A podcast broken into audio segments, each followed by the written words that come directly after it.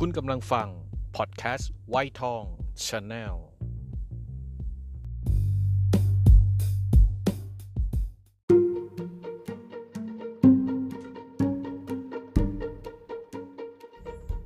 เกิดมาบน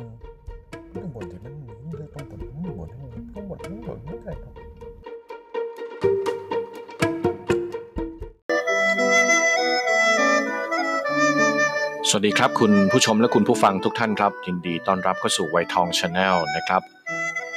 และนี่คือการเล่าเรื่องสามก๊กนะครับ จากหนังสือของคุณยศไกร ส.ตันสกุลนะครับ กับหนังสือที่มีชื่อว่าสามทัพสามก๊กเรื่องราวจะเป็นยังไงขอเชิญรับชมและรับฟังได้เลยครับ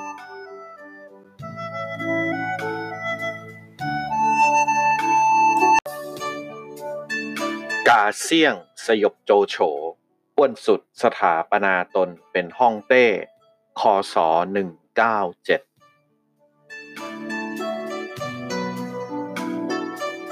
หลังจากโจโฉสามารถสงบศึกกับลิโป้เป็นการชั่วคราวนะครับ ก็ทำให้เขาสามารถขยายอิทธิพลของตนไปทางทิศตะวันตกได้มากขึ้น ฝ่ายเตียวซิ่วนะครับ เจ้าเมืองอ้วนเสียที่เป็นหลานชายของเตียวเจ อดีตคุณพลของต่างโต๊ะ ก็มีความคิดนะครับจะยกทัพบุกนครฮูโต แต่ก็แจ้งต่อโจโฉว่าขอยอมสวามิภักดิ์จึงทำให้โจโฉสามารถสร้างแนวรบเพื่อไว้กันชนกับเล่าเปียวได้ แต่แท้ที่จริงแล้วนะครับเตียวซิ่วคิดการลอบสังหารโจโฉครับ โดยมีกาเซียงยอดคุณซือที่เคยวางกลยุทธ์ให้ลี่ฉุยและกุยกีทำศึกชนะดิโป้มาก่อนเป็นผู้วางแผนคนสำคัญ เมื่อกล่าวถึงกาเซียงนะครับ หรือเจียสุย ชื่อรองคือหวนเหอ เกิดเมื่อปีคศ 147 นะครับ เป็นชาวโกจางเมืองบูบูเว่ยเมื่อวัยเยาว์นะครับไม่ได้แสดงออกว่ามีสติปัญญาอย่างติดชัดนัก แต่ว่าเอียนจงนะครับขุนนางผู้มีชื่อเสียงแห่งฮั่นหยาง ได้แสดงความเห็นว่ากาเซียงนั้นมีสติปัญญาเทียบเคียงได้กับยอดคนในยุคในยุค ราชวงศ์ฮั่นอย่างเตียวเหลียงและเฉินผิงนะครับซึ่งเป็นเสนาธิการของเล่าปังปฐมฮ่องเต้ของราชวงศ์ฮั่นนั่นเองนะครับ ต่อมานะครับกาเซียงได้รับการแต่งตั้งให้เป็นขุนนางในนครหลวงลกเอียงนะครับกระทั่งล้มป่วย จึงขอลากลับบ้านเดิม แล้วก็ท่องเที่ยวไปในดินแดนของเผ่าฮวน พร้อมกับสหายจำนวนหนึ่ง ระหว่างทางนะครับกาเซียงและพักพวกโดนโจรเผ่าฮวนปล้นชิงทรัพย์พักพวกโดนสังหารจนหมดสิ้น เหลือแต่กาเซียงนะครับเอาตัวรอดมาได้ โดยอ้างว่าตนเป็นหลานของต้วนกง แม่ทัพผู้มีชื่อเสียงโด่งดังเป็นที่เกรงกลัวของเผ่าฮวน แล้วก็กล่าวว่าหากปล่อยตัวเขาไปแล้ว สักวันจะได้มีประโยชน์มากกว่า จึงรอดกลับมาได้นั่นแสดงให้เห็นสติปัญญาไหวพริบในการเอาตัวรอดที่มีไม่ธรรมดาเลยนะครับของกาเซียง และเมื่อต่อมานะครับกาเซียงได้รับราชการเป็นขุนนางใต้สังกัดของนิวฮูบุตรเขยของตังโตะ เมื่อตังโตโดนสังหารนะครับกาเซียงได้ช่วยวางแผนการศึกให้กับพวกของลี่ฉุยกุยกีเตียวเจหวนเตียวสี่ขุนพลคนสนิทของตังโตทำศึกหาทางแก้แค้นให้ให้ลิโป้นะครับทำศึกแก้แค้นลิโป้นะครับแต่เมื่อพวกลี่ฉุยและกุยกียึดอำนาจในครในนครหลวงเตียงอันได้แล้วนะครับ กลับทำการหยับช้าตามใจต้น กาเซียงจึงปฏิเสธตำแหน่งขุนนางแล้วก็ตีตัวออกห่าง ภายหลังจึงไปทำงานรับใช้เตียวซิ่วที่เมืองอ้วนเซีย เตียวซิ่วนะครับมีพี่สะใภ้ที่เป็นม่ายชื่อว่านางเจ๋าซือ เป็นที่เล่าลือในความงดงามอย่างมาก โจโฉนะครับเมื่อรู้ข่าวก็มีความปรารถนาอยากได้มาครองวันแรกที่โจโฉเข้าเมืองอ้วนเสียนะครับ ก็เรียกหานางเจ๋าซือแล้วก็ให้นางอยู่ด้วยกันในที่พักตลอดวันคืน สร้างความไม่พอใจให้กับเตียวซิ่วอย่างมากนะครับ กาเซียงนะครับจึงวางแผนลอบสังหารโจโฉโดยใช้นางเจ๋าซือเป็นหมากล่อทำให้โจโฉลุ่มหลงจนตายใจ หลังจากนั้นนะครับจึงส่งมือสังหารนามเฮาเฉียเข้าไปรอบสังหารโจโฉครับและก็เกือบทำการสำเร็จนะครับ แต่โจโฉนั้นได้เตียนอุยครับ องครักษ์จอมพลัง ยืนเฝ้าอยู่หน้าประตูที่พักช่วยต่อสู้อย่างเต็มที่จนกระทั่งตัวตายนะครับ หมายถึงว่าเตียนอุยนะครับตาย ด้วยเหตุนี้นะครับโจโฉจึงสามารถหนีเอาตัวรอดมาได้ แต่ระหว่างนั้นนะครับก็ต้องสูญเสียโจงั่งครับบุตรชายคนโต และก็โจอันบินนะครับเป็นหลานที่เป็นหลานชายไปอีกคน ท่ามกลางความวุ่นวายภายในเมืองด้านโจโฉนะครับสามารถขี่ม้าตีฝ่าวงล้อมหนีเอาตัวรอดมาได้ แล้วก็ไปสมทบกับแฮหัวตุ้น จากนั้นนะครับอีกิมก็นำกองทัพเข้ามาช่วยเอาไว้ โจโฉจึงรอดพ้นจากความตาย และก็เก็บสะสมความแค้นไว้ พื่อหาโอกาสแก้แค้นเตียวซิ่วในภายหลัง นี่ก็เป็นอีกครั้งที่โจโฉหนีตายอย่างทุลักทุเลนะครับ ในปีนี้นะครับอ้วนสุดได้สถาปนาตนเองขึ้นเป็นฮ่องเต้ที่เมืองซิ่วซุนนะครับ โดยอาศัยตรายกที่ได้มาจากสุดเจ๊กเป็นเครื่องแสดงความชอบธรรมของตนเองทำให้อ้วนสุดถูกต่อต้านจากขุนศึกทั่วทั้งแผ่นดินนะครับอ้วนเซี่ยวผู้เป็นพี่ชายจึงประกาศตัดสัมพันธ์กับอ้วนสุดครับ ฝ่ายซุนเซ็กเวลานั้นสามารถเข้าปกครองดินแดงกังหนำด้วยตนเองและไม่ต้องพึ่งอ้วนสุดติดต่อไป จึงประกาศตัดสัมพันธ์กับอ้วนสุดเช่นกัน ด้วยเหตุนี้นะครับทำให้เหล่าขุนพลและนายทหารที่ไม่เห็นด้วยกับอ้วนสุดพากันไปเข้าร่วมกับซุนเซ็กอย่างเป็นทางการ โดยมีจิวยี่ครับซุนเปิลและงอเก๋งเป็นแกนนำที่สำคัญนะครับ ต่อมาจิวยี่ก็ได้เชิญโลซกนะครับผู้ซึ่งภายหลังจะขึ้นมารับตำแหน่งทางทหารแทนตน และก็เป็นผู้กำหนดยุทธศาสตร์การชิงแผ่นดินของงอกก ให้ได้เข้ามาร่วมกับซุนเซ็กอีกด้วย ฝ่ายโจโฉนะครับได้ทำดีกาเสนอพระเจ้าเฮนเต้เพื่อขอยกกองทัพปราบกบฏอ้วนสุด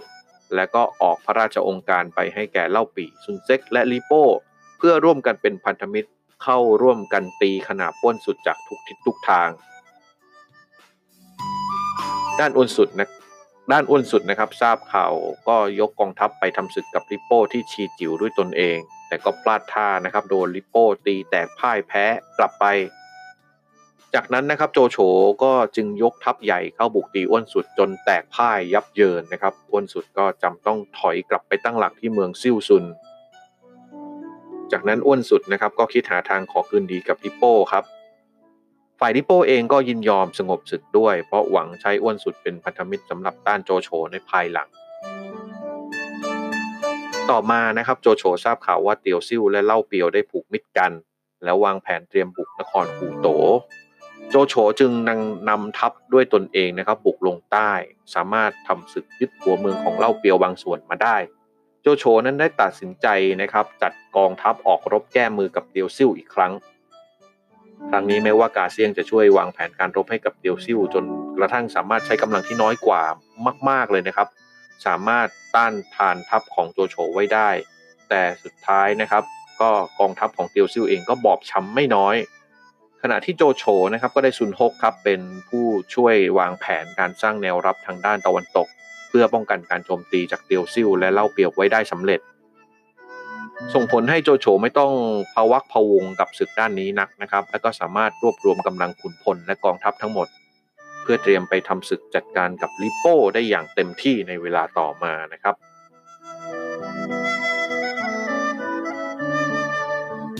โจโฉและเล่าปีบุกแห่ฝือ อวสานลิโป้ คศ 198 โจโฉกับเล่าปีนะครับได้ร่วมมือกันทำศึกเพื่อพิชิตลิโป้อย่างเด็ดขาด โดยโจโฉมอบกองทัพส่วนหนึ่งให้กับเล่าปีออกศึก และก็สามารถชิงเมืองเสี่ยวพ่ายกลับมาได้ โจโฉยังสั่งการให้เล่าปีร่วมกันบุกโจมตีทัพของลิโป้ทางทิศตะวันออก แล้วก็ใช้ให้แฮหัวตุ้นนะครับเป็นแม่ทัพกองทัพหน้า เข้าสู้ศึกกับกองทัพของโกซุน แต่ว่าแฮหัวตุ้นนะครับกลับต้องประสบความพ่ายแพ้แล้วก็ยังโดนโจป้านะครับ นายทหารในกองทัพของโกซุนยิงเกาทันเข้าใส่จนต้องเสียตาข้างขวาไปในระหว่างทำศึก เล่าปีเองก็รบแพ้โกซุนนะครับภรรยาของเล่าปีโดนโกซุนจับตัวไว้แล้วส่งไปให้แก่ลิโป้โจโฉจึงตัดสินใจนะครับบัญชาการทำศึกด้วยตนเอง แล้วก็การศึกระหว่างสองฝ่ายนะครับ ยืดเยื้อต่อไปอีกหลายเดือน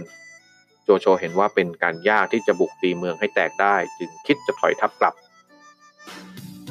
แต่ซุนทกและกุยแกก็ได้แนะนำว่า แม้ว่าลิโป้จะเป็นยอดนักรบที่เปี่ยมด้วยความเก่งกล้าในการทำศึก แต่ก็ขาดความสุขุมรอบคอบ เวลานี้ทหารของลิโป้กำลังเริ่มเสียกำลังใจมากขึ้น อีกทั้งแม้ว่าตันกงกุนซือของลิโป้จะมีสติปัญญา มีความสามารถ แต่ก็ยากที่จะแก้ไขสถานการณ์ได้ ดังนั้นจึงควรรุกต่อเนื่องไป โจโฉเห็นด้วยกับคำแนะนำนี้นะครับ จึงตัดสินใจทำศึกยืดเยื้อต่อไป เดิมทีแล้วนะครับลิโป้เคยให้ความไว้วางใจ และก็เชื่อฟังแผนกลยุทธ์ของตันกง ที่เป็นกุนซือคนสำคัญมาโดยตลอด แต่ในเวลานั้นนะครับ เขาหันกลับไปเชื่อคำแนะนำจากสองพ่อลูกตันกุ๋ยและตันเต๋ง ซึ่งแท้ที่จริงแล้วทั้งสองคนลักลอบเป็นสายนะครับทำงานให้กับโจโฉทำให้การศึกหลังจากนั้นนะครับกองทัพของลิโป้โดนกลอุบายต่างๆ จากกุนซือของฝ่ายโจโฉเล่นงานนะครับ จนกระทั่งต้องถอยร่นเข้าไปตั้งรับอยู่ในเมืองแห่ฝือ ขวัญและกำลังใจของทหารกองทัพลิโป้ตกต่ำลงอย่างหนัก โจโฉนะครับก็ได้ซุนฮิวและกุยแกสองกุนซือ ร่วมกันวางแผนนะครับส่งทหารลอบไปพังเขื่อนกั้นแม่น้ำกิสุยนะครับน้ำปริมาณมหาศาลไหลทะลักเข้าท่วมเมืองแห่ฝือ ทหารของลิโป้ต้องเผชิญกับน้ำที่ไหลบ่าเข้าเมืองไม่หยุดจนกระทั่งเกิดโรคระบาดลุกลาม ทั้งเมืองสูญเสียขวัญกำลังใจที่จะต่อสู้อย่างมาก หลังจากโจโฉปิดล้อมเมืองไประยะเวลาหนึ่งนะครับลิโป้ซึ่งกำลังเหนื่อยล้าจากการทำศึกก็ดื่มสุราและก็เมาหลับไปในปราสาททหารคนสนิททั้ง 3 ของลิโป้นะครับก็คือเหาเฉงซ่งเหียน และอุยศกทั้งหมดได้แปลพักไปเข้ากับโจโฉเรียบร้อยแล้วนะครับ อาศัยช่วงที่ลิโป้เมาหลับนี้นะครับ แย่งอาวุธของลิโป้ออกไปแล้วก็ช่วยกันรุมใช้เชือกจับลิโป้มัด แล้วก็ส่งตัวไปให้โจโฉได้ในที่สุด ด้วยเหตุนี้นะครับจึงทำให้กองทัพของโจโฉสามารถบุกเข้าเมืองแห่ฝือได้สำเร็จ หลังจากศึกนี้นะครับโจโฉยังสามารถจับตัวเตียวเลี้ยวและตันกงนะครับขุนพลและกุนซือคนสำคัญของลิโป้ได้ ฝ่ายเล่าปีเองก็ได้ภรรยาของตนเองกลับคืนมานะครับโจโฉเองนั้นนะครับพยายามเกลี้ยกล่อมตันกง ซึ่งเคยเป็นสหายเก่าให้ยอมสวามิภักดิ์แต่ไม่เป็นผลนะครับ โจโฉจึงเอ่ยปากว่าตันกงเองยังมีมารยาและมารดาและบุตรีอยู่ทำเช่นนี้ไม่เท่ากับอักตันยูหรือ แต่ตันกงตอบกลับไปว่าผู้ทรงธรรมจะไม่สังหารญาติมิตร และครอบครัวของผู้ที่ยอมจำนน และบอกให้โจโฉทำตามใจชอบได้ โจโฉสะเทือนใจมากนะครับ จึงรับปากว่าจะดูแลครอบครัวตันกงอย่างดี จากนั้นก็ได้สั่งประหารชีวิตตันกงแล้วก็อวยยศย้อนหลัง ให้ ส่วนลิโป้และเตียวเลี้ยวนั้นนะครับ เมื่อถูกพาตัวมาต่อหน้าโจโฉแล้วลิโป้ก็พยายามร้องขอชีวิต โดยไม่สนใจเกียรติยศชื่อเสียงของตนเอง เตียวเลี้ยวจึงด่าว่าลิโป้อย่างรุนแรง เมื่อกล่าวถึงเตียวเลี้ยวนะครับ หรือว่าจางเหลียว ชื่อรองว่าอุ๋นหยวนเกิดเมื่อปีคศ 169 เป็นชาวหมาอี้ เมืองอันเหมินเขาเป็นทายาทของจารชนของราชวงศ์ฮั่นที่ลักลอบเข้าไปอยู่ในดินแดนซงหนู ภายหลังครอบครัวของเขาได้เปลี่ยนแท้เพื่อหลีกเลี่ยงการไล่ตามของศัตรู จากนั้นได้ติดตามครอบครัวไปอยู่รับใช้เต็งงวนเจ้าเมืองเป้งเดียวเลี้ยวนะครับมีฝีมือการยุทธอันล้ำเลิศ เขาได้ติดตามเต็งงวนเข้านครหลวงครับ ต่อมาโอจินได้ส่งเขาไประดมกำลังทหารที่เหอเป่ย ได้มามากกว่าพันคน แต่เมื่อกลับสู่นครหลวงนะครับโฮจินโดนสังหารโดยสิบกันทีไปแล้ว ต่อมาเตียวเลี้ยวและทหารของเขาได้เข้าไปอยู่ในสังกัดของตังโต๊ะภายหลังเมื่อตังโต๊ะโดนลิโป้สังหารนะครับก็ได้มาอยู่กับลิโป้แทน เขาติดตามลิโป้ทำศึกหลายครั้งได้รับความไว้วางใจแต่งตั้งเป็นแม่ทัพคุมกองทหารม้า จนกระทั่งลิโป้พ่ายศึกและโดนจับตัวได้ที่ชีจิ๋ว เตียวเลี้ยวนะครับแสดงความกล้าหาญแม้จะโดนโจโฉจับตัวไว้และเตรียมสั่งประหาร แต่เขาก็ยังด่าว่าโจโฉโดยไม่เกรงกลัวทำให้เล่าปีและกวนอูออกปากขอชีวิตเตียวเลี้ยวไว้ เนื่องจากเมื่อครั้งอยู่ชีจิ๋วนะครับเตียวเลี้ยวได้คบหาและมีความสนิทสนมกับกวนอูมาก โจโฉชอบใจความกล้าหาญเด็ดเดี่ยวของเตียวเลี้ยวจึงไว้ชีวิต ดังนั้นนะครับเตียวเลี้ยวจึงยอมสวามิภักดิ์และได้เป็นขุนพลคนสำคัญที่สุดคนหนึ่งของโจโฉเลยในเวลาต่อมาสำหรับลิโป้นั้นนะครับโจโฉยังมีความลังเลว่าจะเก็บไว้ใช้งานหรือจะสั่งประหารลิโป้ได้กล่าวยกยอและร้องขอชีวิตต่อโจโฉว่า ถ้ามีใจต่อท่านเสมอมาปัดนี้จึงสมควร สมความปรารถนายิ่งนักที่ได้รับใช้ท่าน หากท่านโจโฉช่วงใช้ข้าให้เป็นแม่ทัพกุงกุมครองทหารม้าออกทำศึกแล้วไซท่านโจโฉก็ไม่จำเป็นต้องกังวลสิ่งใดอีก แผ่นดินนี้ก็จะกลายเป็นของท่านเมื่อได้ฟังเช่นนี้นะครับโจโฉจึงลังเลยิ่งนัก เพราะว่าลิโป้เป็นยอดขุนศึกที่มีฝีมือสู้รบ เก่งกล้ายากจะหาใครเทียบเคียงได้ หากได้ตัวมารับใช้ย่อมทำให้ภารกิจรวบรวมแผ่นดินประสบความสำเร็จเร็วยิ่งขึ้น แต่เป็นเล่าปีนะครับ ได้กล่าวเตือนโจโฉไว้ว่า ท่านยังจำเรื่องของเต็งงวนและต่างโต๊ะได้หรือไม่ เนื่องจากลิโป้ได้สังหารคนทั้งสองที่เป็นบิดาบุญธรรมของตนเอง เพื่อผลประโยชน์เฉพาะหน้า เมื่อเล่าปีเอ่ยเช่นนี้ โจโฉจึงตระหนักได้และสั่งประหารลิโป้ลิโป้แค้นใจมากจึงด่าว่าเล่าปีอย่างรุนแรงว่าเป็นคนหลอกลวง ท้ายแล้วนะครับลิโป้ก็โดนนำตัวไปประหาร เป็นอันสิ้นชื่อของยอดนักรบที่ได้รับการยอมรับว่า มีฝีมือเข้มแข็งและเก่งกาจที่สุดในแผ่นดิน ก่อนหน้าที่จะแบ่งแผ่นดินออกเป็นสามก๊ก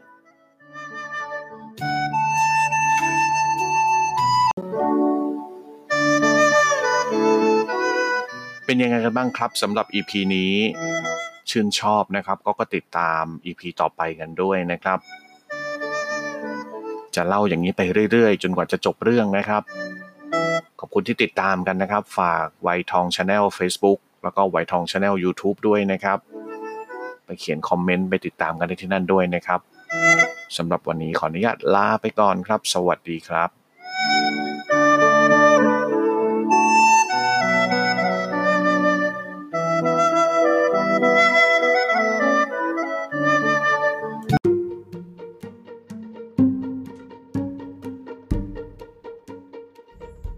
เกิดมาบ่นต้องบ่นที่มันต้องบ่นต้องบ่นต้องบ่นต้องบ่นไม่ได้หรอก